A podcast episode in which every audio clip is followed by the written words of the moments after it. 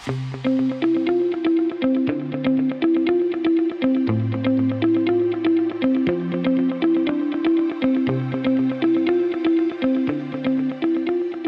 is going on, everybody? Welcome into another edition of the Daily Energy Newsbeat Stand up here on this gorgeous Monday, May 15th, 2023. As always, I am your humble correspondent, Michael Tanner, coming to you from an undisclosed location here in Dallas, Texas, joined by the executive producer of the show, the purveyor of the show, and the director and publisher of the world's greatest website, energynewsbeat.com, Stuart Turley. My man, how you doing today? It's a beautiful day in the neighborhood. It's a Monday.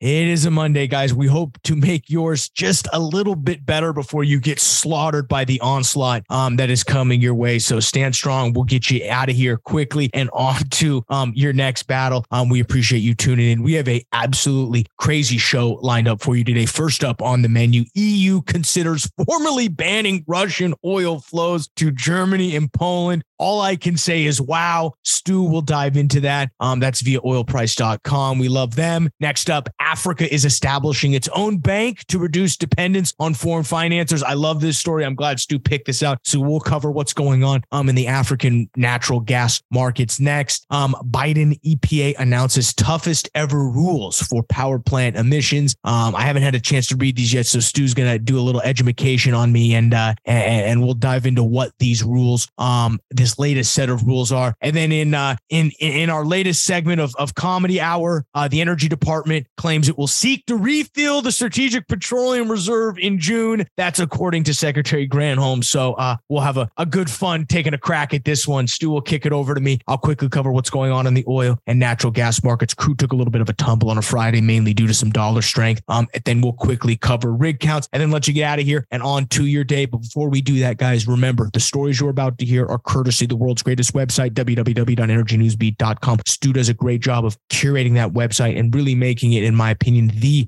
best energy news website on the market. You can hit the description below, check out all the links to all the different articles that we cover. It's uh, the team does a great job of maintaining that. You can check out our dashboard at dashboard.energynewsbeat.com, the best place for all data and energy news combo. Get it while you still can. You never know where it might go. I'm out of breath though, Stu. Let's kick this off. Where do you want to begin? Hey, let's start. Let's go over the pond. Uh, as we fly over the pond to the EU, we are going to talk. Uh, EU considered considers formally banning Russian oil flows to Germany and Poland. The European Union is considering formally banning Russian crude flows via the uh, Druzhba pipeline. I again, my butchering of that is probably what happened to Germany and Poland, which already stopped importing Russians crude. Bloomberg reported on Friday, citing it documents it's seen. So how have sanctions worked for you, Michael?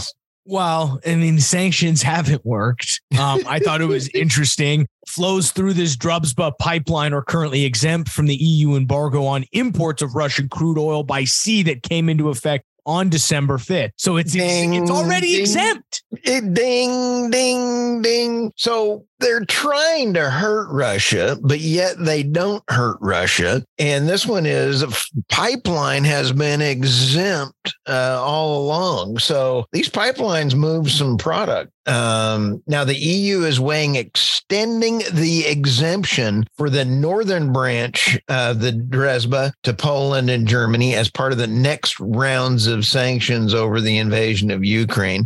It flows through the Czech Republic, uh, Slav- Slovakia, Hungary, and Croatia would be continued to be exempt from the EU bar- embargo. Um, it's all symbolic. I think that's the point. That at, is. This is the point we're at now with this Russian Ukraine war. Everything is posturing. Nobody really wants to solve the issues of dependency and and and you know the, the issue that we all knew that that that our you know that President Trump in mm. 2017 or or whenever he he made that speech to the EU pointed out your dependency on Russian gas will be a weakness if geopolitically anything ever goes south and we've seen that play out so anything that doesn't address that issue specifically is just posturing. And that this is the latest round of posturing from the EU. I'm sure they'll do it because again, it's just it's symbolic. They're well, already not importing via that pipeline. So they're just, it's just a symbolic move.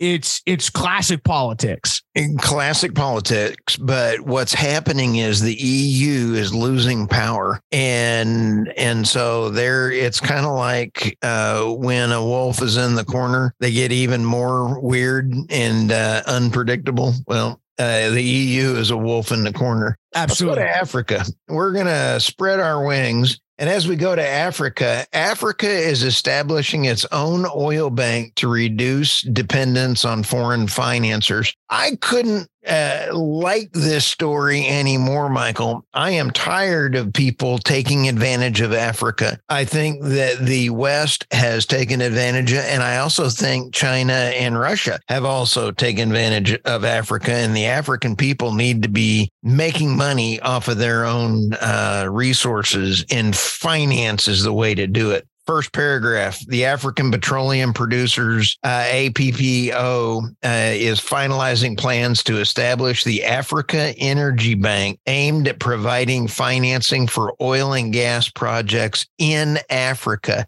This is huge. Yes it the Africa Energy Bank aims to attract investments from countries such as Saudi Arabia, the United Arab Emirates, Qatar, and Kuwait while addressing the fundamental challenges faced by the national oil firms in Africa.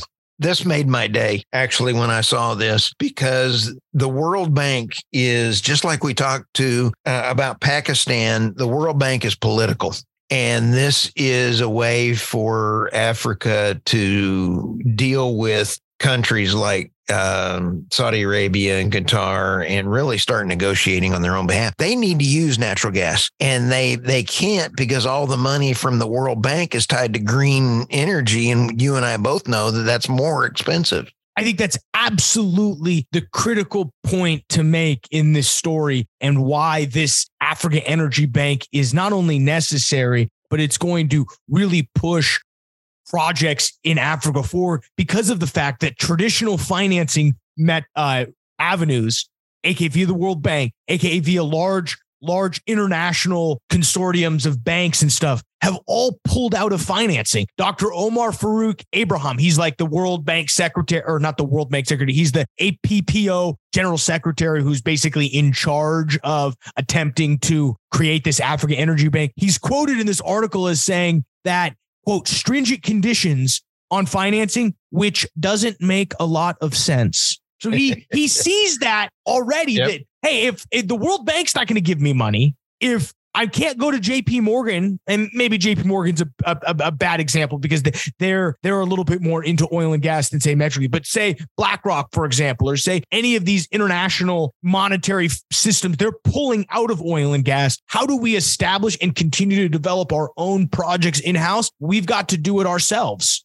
Well, and the cost per kilowatt hour, you put in a coal plant or you put in a natural gas plant, and it is absolutely a fourth of the cost in order to do it. They got to build out their grids. Yep. So we got to get them cheap power in order to build out their grids so we can elevate humanity out of poverty. Anyway, I love this story. Uh, any way we can support Africa, I'm all in.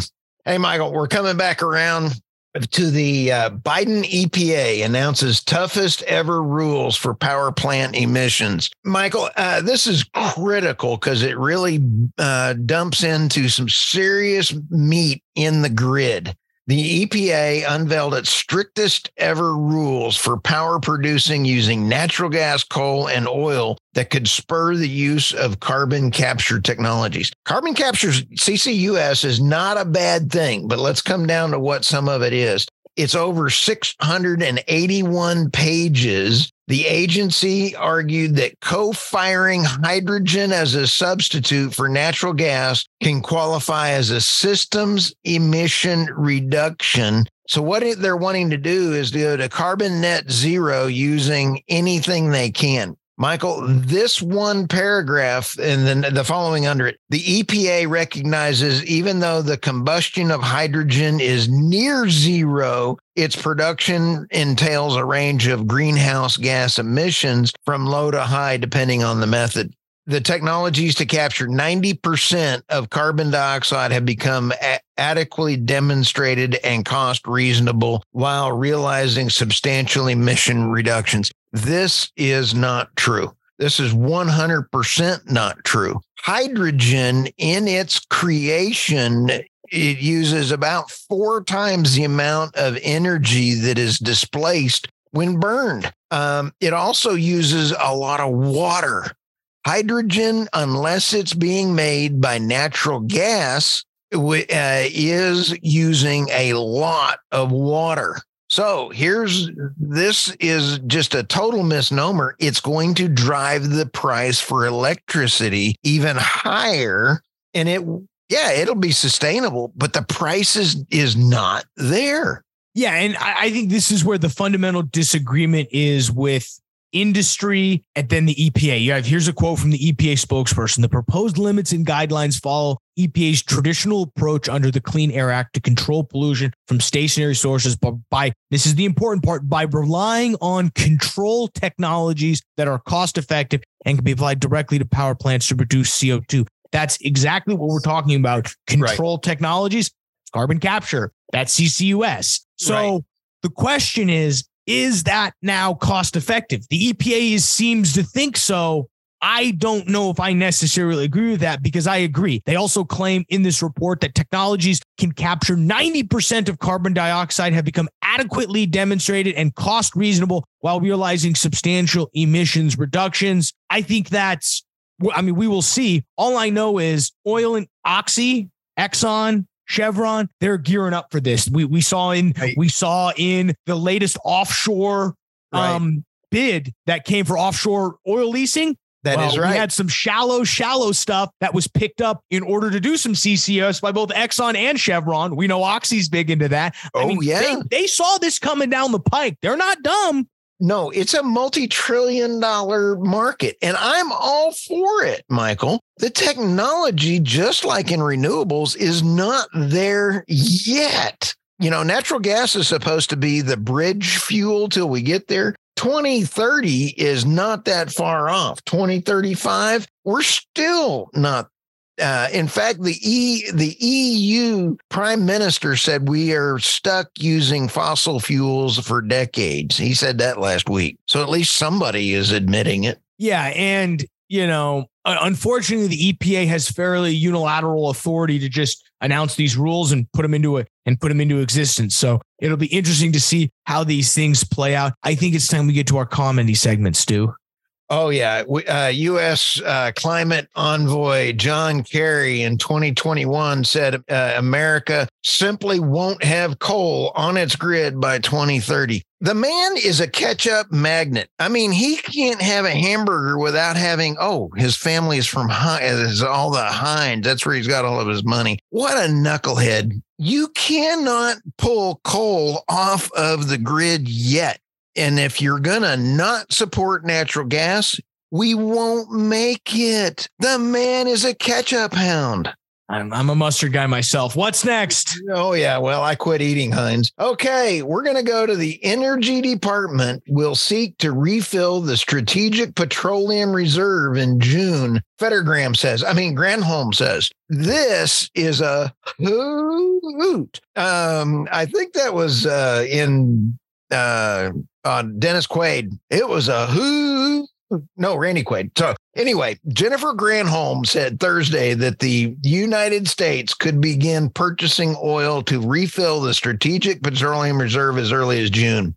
And it's at that point we'll flip the switch and then seek to purchase to refill the oil stockpile they're missing a very big part out of here. The White House had pledged to begin refilling the SPR when oil futures uh, fell around 67 to 72. But Granholm's remarks suggest they will not beginning to do so until summer at the earliest. You know, they don't have the money. Well, that they don't have the money. They don't do it. I don't think it has anything to do with the money. I think it has more to do with they don't have a strategy and they don't necessarily want to be in the business of bond. They don't think we should be buying oil. They they think it looks bad. I think personally they think it looks bad politically. People like AOC, the more liberal wing of their party, thinks we should we don't need a strategic petroleum reserve because we have it all in electricity. And right, wrong, or indifferent, that's how they feel. So when they when when when when I hear this, this is them moving the goalpost for a third time so that they can put off having to actually purchase it because they understand that it doesn't look good when the Wall Street Journal or the New York Times prints Biden administration purchases 80 million barrels of crude oil. That doesn't look good politically for anybody. It's we go back to the first article we talked about. It's all politics. There's no, oh, what's good for U.S. energy policy versus what's cheap? Do we have the money? We, we You're bringing up fantastic points, Michael. But you can't buy it, even if you pol- have it politically, if there's no money. But, but, but Stu, we have. Well, what do you mean we have no money? There's no money in any budgets. We're about to go bankrupt next. If they That's the point. So we're not that's the point. If if that's why that's why when they say this stuff they're just moving the goalpost, but behind the man behind the curtain the, the, whoever it is, whoever's running the mm-hmm. politics back there is like, we're not buying this because we don't want it to end up on a headline. And so they haven't even put right. it into the budget yet. So this is all posturing. Oh, it's below posturing, if you want my honest opinion. So, anyway, no, we're both saying the same thing in a roundabout way. Yeah, I just, you know, I think Yours they're not going to purchase. They're going to, but they want it to drive lower. If anything, they'll they'll try to drive it as low as they can by by by however means. You know, Michael, let me ask you this. That's a bit of a th- uh, difference because years, a couple years ago, they were saying they wanted the oil as high as they can to make it more expensive so that everybody does go to EVs. That kind it of is counter- a shift in policy. It, re- but you can see how politics drives that discussion. Why oh, did they does. lower? Why did they want to drive oil prices down? Because gas prices were high. What's the one thing that people really that inflation Changes impacts elections. right away? gas prices because everybody's driving. Right. It hurts everybody. It hurts the trucking industry. It hurts people who have to commute. Not everybody just has a driver like Secretary Granholm. Good for you. I'm glad she got a driver. Um, she doesn't have a Prius though. No, no, she doesn't. She's probably got four. You know, my point is, it that hurts people right away. So again, it's all it all comes back, unfortunately, to politics and how do we can how do we say the right thing keep the American people happy, but but but it's a weird game. It's why politics annoys me. It's but it and unfortunately all of this stuff comes back to it. I couldn't agree more, Michael. Well said. All right, let's go to finance. Yeah, um, I, I mean, I think that unfortunately we've got a couple things working against us here. The U.S. dollar rose dramatically on Friday, mainly due to the hopes of of of of theoretically lower inflation. We saw core CPI drop this week that was lower than expectations. obviously, we're we're still seeing we're still seeing inflation. I don't think that's that's something that, that that you can argue is not there. But in terms of that core CPI number relative to what traders thought and relative to what the uh, the, the the Fed will be looking at as they go to decide whether or not rates need to be increased or not it's my belief or and really it's the streets belief that they're probably going to hold off and not raise rates at least this next time around and maybe wait till the third fourth quarter if they need to do it again depending on what unemployment looks like. Again we're still seeing very low unemployment right now under four and a half percent which is a little bit strange relative to where we feel the economy is at now. Guys like stu will argue that that that that that employment number is is is fiddled with. And i probably agree with you on some on some metric that that's not a true what is it 3.9% unemployment? It's probably not 3.9% it's probably more like five. It's probably more like five and a half it's not taking in consideration multiple jobs